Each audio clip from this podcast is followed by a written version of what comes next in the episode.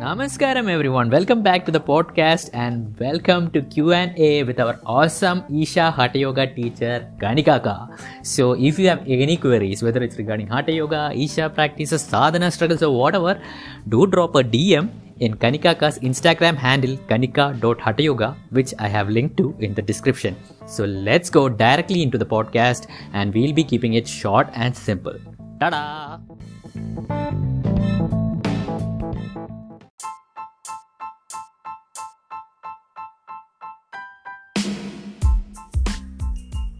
Namaskaram Kani Kaka. Namaskaram Vaisakana. So today's question is fashion question. Great. So what kind of yoga clothes should we wear? Should we wear like that awesome Instagram pictures of yoga pants? Even for men, do we have that?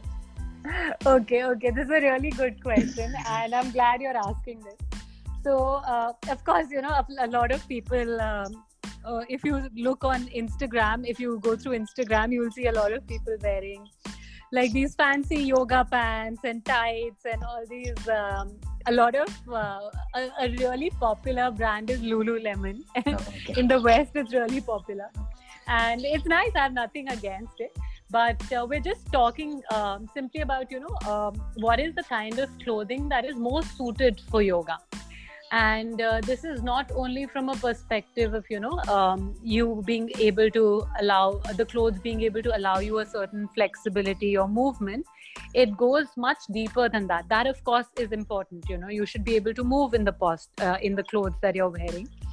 A lot of times, traditionally, what Sadhguru says is that people, when they used to practice yoga, they would wear something very minimal and it would ideally be something unstitched. So if you see Indian traditional clothing also, whether it is a dhoti or a sari, it would be just a garment that is from one single piece of cloth, right? It hasn't been stitched into anything. So essentially, unstitched cloths in that sense is ideal because it allows your energies to flow. So the movement of energy doesn't get restricted, which when clothing is stitched, it will happen to a certain extent. So there's this one video where Sadhguru says that, you know, he would, when they were learning yoga, they would just wear like one single cloth around their loin. So it would be like a loin cloth and that's all they would wear. So, but of course, these days, you know, there's social situations. You can't allow that. If you're practicing in a group, you're naturally going to wear something that is a little more modest. So as far as possible, try to wear a natural, pure fabric. So it should either be cotton or silk. Of course, practicing in a sari might become very challenging. So you wear your kurta or your pajama or whatever it is. But it's important that it should be loose. It should not be something very tight fitting, which is why, you know, the yoga pants that a lot of people wear, and I get it because they're comfortable and they're trendy. So people like to wear those as well.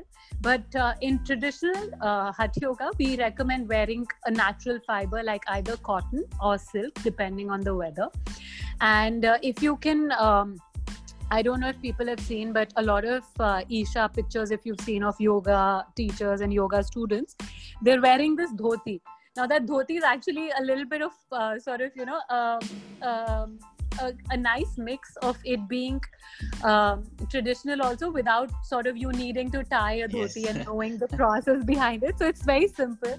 It has an elastic band. So you just need to like wear it like you would a normal pant.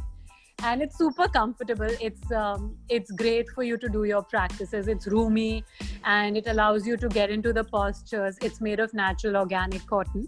So that is a good option. A lot of times, especially with asanas if you're doing or Surya Kriya or something if you're doing, a kurta might get a little, if it's very long, it might get in the way.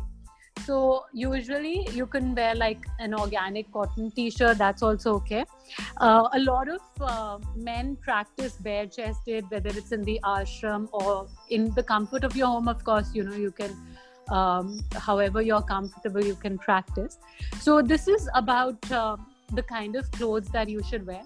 Now, one other thing I want to mention is that you might have seen in the demo videos. So if you've seen different practices being demonstrated during your sessions, you would notice that the demo person, if it's a male, he will always have this sort of sash around his waist. You would have noticed this, Anna. Have you seen it? Yes, I have. Yeah. Only men though. Yes, only men. So the women don't wear that sash, and the reason behind that is because there's a certain difference in the anatomy of men and women. So so the abdominal region for men, while they're doing certain practices, needs to be protected in a certain way. So that's why that sash is there, for that extra support and for making sure that, you know, the practices that they're doing are keeping them, it's giving them that additional support and protecting their organs in a certain way. Women have a different anatomy, so they're not required to wear that sash. So yeah, that's one thing that you can keep in mind. So people who are doing different practices, the gents, if you want, you can, it might be a good practice to, you know, tie something around your waist, like you've seen the different people do it, the different demo people do it. Oh, so finally we get an accessory that women don't have. Yes, yes, you can definitely wear it. We can put them in flashy colors, right? That's okay. It doesn't matter whichever color you want to wear. So, but is it mandatory to wear while doing Hatha Yoga for men, or like? It's not. In the training, teacher training program, of course, you know, it's part of the uniform. And because there is a lot of intense sadhana that the gents are doing, it isn't mandatory per se, but it would be nice, especially, you know, if you're doing the, for those people who have learnt the advanced asanas like Mayurasana or something, it would be nice for them to have the, to be honest, I don't know too much about the sash as well. I will have to speak to one of the gents because of how their experience has been of, you know, wearing the sash and how helpful it is. But they did share that, you know, for the male anatomy, it is good to wear something like that. Okay. So is that it? Are we done? Sorry? Are we done? Yes, that's okay. It. Okay, bye. Bye. Thank you. Namaskara. Bye. Thank you, Kaka.